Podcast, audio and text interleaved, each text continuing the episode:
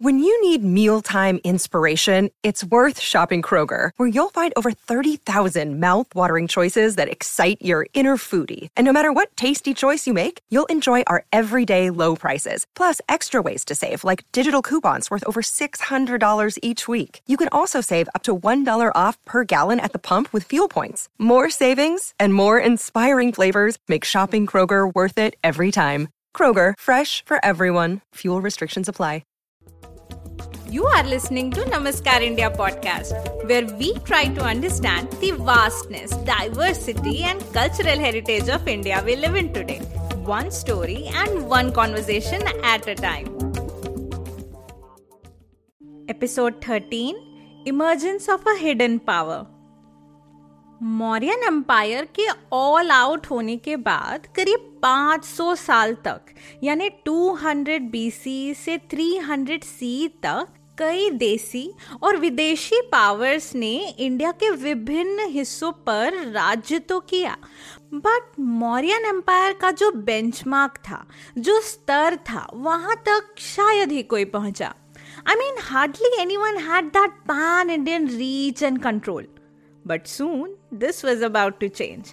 And those change bringers were the Guptas. Hello and welcome to Namaskar India और मैं हूँ आपकी host Aradhana so when Kushan empire was in power they introduced feudalism यानी कि सामंतवाद, जो कि इसके पहले की बड़ी डायनेस्टीज एंड एम्पायर्स के एडमिनिस्ट्रेटिव फ्रेमवर्क से थोड़ा अलग था। आपको याद होगा कि बिम्बिसार के अंडर हरियंका डायनेस्टी ने एक सेंट्रलाइज सिस्टम एस्टैब्लिश किया था। एंड अलग अलग डिस्ट्रिक्ट्स का काम वाइसरॉयज या गवर्नर्स की देखरेख में होता था। जो कि मोस्टली राज परिवार के ही लोग होते थे। एंड यही मॉडल आगे आने वाले राजवंशों और साम्राज्यों ने मोर और लेस फॉलो किया including the great Mauryan empire then why do you think Kushan empire change this so the thing is Kushans को बैक्टीरिया से ज़्यादा ही मोहब्बत थी। They always considered that as their home जहाँ उन्होंने अपनी नोमैडिक लाइफ को त्यागा और सेटल हुए। तो जो रूलर्स थे, वो मोस्टली बैक्टीरिया में ही रहना प्रेफर करते थे। इतना बड़ा एम्पायर जो कि मोस्टली इंडियन सब कॉन्टिनेंट में फैला हुआ है और आपको वो बाहर रह के मैनेज करना पड़े तो आपके पास ऑप्शंस क्या हैं? वाइसरॉयज एंड गवर्नर्स वाला मॉडल इनके केस में स्केल नहीं हुआ बिकॉज़ राज परिवार को भी बैक्टीरिया का मोह था। सो so, अब लोकल डिस्ट्रिक्ट से जब आप क्लोज नहीं हो उनके कस्टम्स ट्रेडिशन से रिलेट नहीं कर रहे सो नेक्स्ट बेस्ट ऑप्शन है वहाँ के किसी लोकल राजा को वहाँ की बागडोर थमा देना। यानी कि फ्यूडेटरी अपॉइंट करना, जो कि आपकी सुजेंटी, यानी कि आधिपत्य में कामकाज करे ऑल राइट. तो जब ससानियन एम्पायर के कारण कुशान एम्पायर की पकड़ कमज़ोर पड़ी, उनके फ्यूडेटरीज इस सिचुएशन का फ़ायदा उठाने का ट्राई ज़रूर करेंगे खुद को इंडिपेंडेंट किंगडम घोषित करना चाहेंगे राइट right? उत्तर प्रदेश वाले एरिया को मैनेज करते थे Guptas under their king Shri Gupt and after that his son Ghatotkacha. समय के साथ उनका पावर और कंट्रोल इस एरिया में बढ़ता गया। 320 सी में घटोत्कच के पुत्र चंद्रगुप्त खुद को इंडिपेंडेंट रूलर डिक्लेयर कर देते हैं और शुरुआत होती है गुप्ता एम्पायर की। Okay great now we are independent but ये स्टेटस मेंटेन करने के लिए थोड़ी मेहनत तो करनी पड़ेगी। कंपटीशन के जमाने में सिर्फ़ लड़ने भिड़ने से काम तो बनेगा नहीं। तो चंद्रगुप्त एक लिच्छवी प्रिंसेस कुमार देवी से शादी करते हैं। अब इस मैरिज अलायंस से गुप्तास को क्या फ़ायदा? देखिए किसी भी नए राजा का सबसे पहला एजेंडा यही होता है कि वो अपनी प्रजा के सामने खुद की क्रेडिबिलिटी प्रूव करे।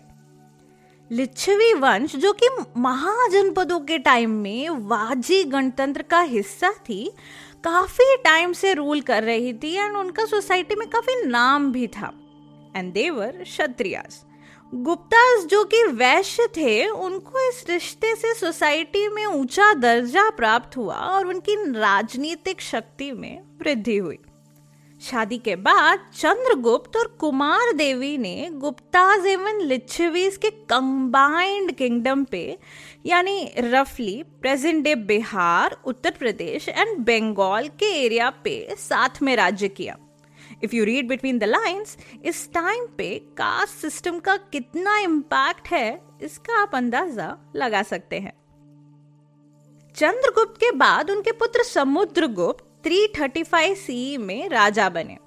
आपने एक बात नोटिस की, इस वंश के राजाओं के नाम में the usage of the word Gupt, यानी कि छुपा हुआ।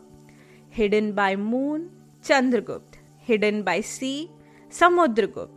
But thanks to Samudragupta, their empire and their lineage won't remain hidden anymore.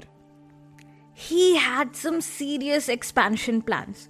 His first agenda item was to mark his victory over Aryavart, focusing mostly on Ganga Yamuna Dwab. Samudragupt ने आर्यवर्त के सभी राजाओं को मार दिया या निर्वासित कर दिया और उनकी टेरिटरी पे कब्जा कर लिया But he changed his strategy when it came to forest states like present day Assam, Nepal and Uttarakhand. वहाँ के राजाओं को समुद्रगुप्त ने हराया ज़रूर पर उनके राज्य पर कब्जा नहीं किया which means it was in part of the Gupta empire territory इन राज्यों ने गुप्ता एम्पायर का आधिपत्य स्वीकारा और ट्रिब्यूट पे करने की शर्तों को माना जिसके बदले इनको प्रोटेक्शन की guarantee milli. Same was the case with region of present day Punjab Gujarat Rajasthan Madhya Pradesh Chhattisgarh Odisha Bengal Andhra Pradesh and Telangana in other words establishing something like feudalism सामंतवाद the strategy which the Kushan empire use अब आप भी सोच रहे होंगे, ये भेदभाव क्यों? ये अलग अलग स्ट्रैटेजीज क्यों? समुद्रगुप्त ने सोचा कि वो अपनी राजधानी से सीधे एक विशाल साम्राज्य को नियंत्रित नहीं कर सकते और इसलिए उन राज्यों पर कब्जा करने पर ध्यान केंद्रित किया जो उनकी सीमाओं पर रहते थे। बाकी राज्यों को बस उनकी सुजेंटी यानी कि ओवरलॉर्डशिप एक्सेप्ट करनी पड़ी। टैक्स पटाना पड़ा and they were left in charge of handling their own governance and administration So, the geographical location of the territory determined which category it will fall into. अपने सेंटर या capital से इतने दूर दूर के राज्यों पे मोनोपोली एस्टैब्लिश करना एक स्केलेबल ऑप्शन नहीं था। बिकॉज़ बदलते समय के साथ direct control and centralise administration एक काफ़ी एक्सपेंसिव अफेयर साबित होता। Given the kind of military power it would require So, feudalism as a strategy made sense and seemed practical to maintain peace and order. अर्थशास्त्र में चाणक्य ने तीन प्रकार से कन्क्वेरर्स को परिभाषित किया द राइटियस धर्म विजय जो हारे हुए राजा को उसका राज वापस कर दे अगर वो उनकी श्रेष्ठता को स्वीकार कर ले द कोविटस लोभ विजय जो हारे हुए राजा से उसका राज्य और संपत्ति छीन ले, लेकिन उसे जीवन दान दे दे। द डिमोनिक असुर विजय, जो हारे हुए राजा से उसका सब कुछ छीन ले और उसके प्राण भी हर ले।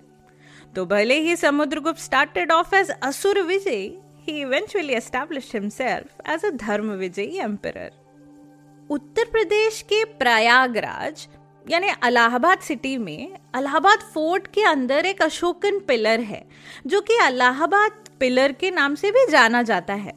इस पिलर को देखने के लिए स्पेशल परमिशन लगते हैं बिकॉज़ ये फोर्ट इंडियन आर्मी के कंट्रोल में आती है।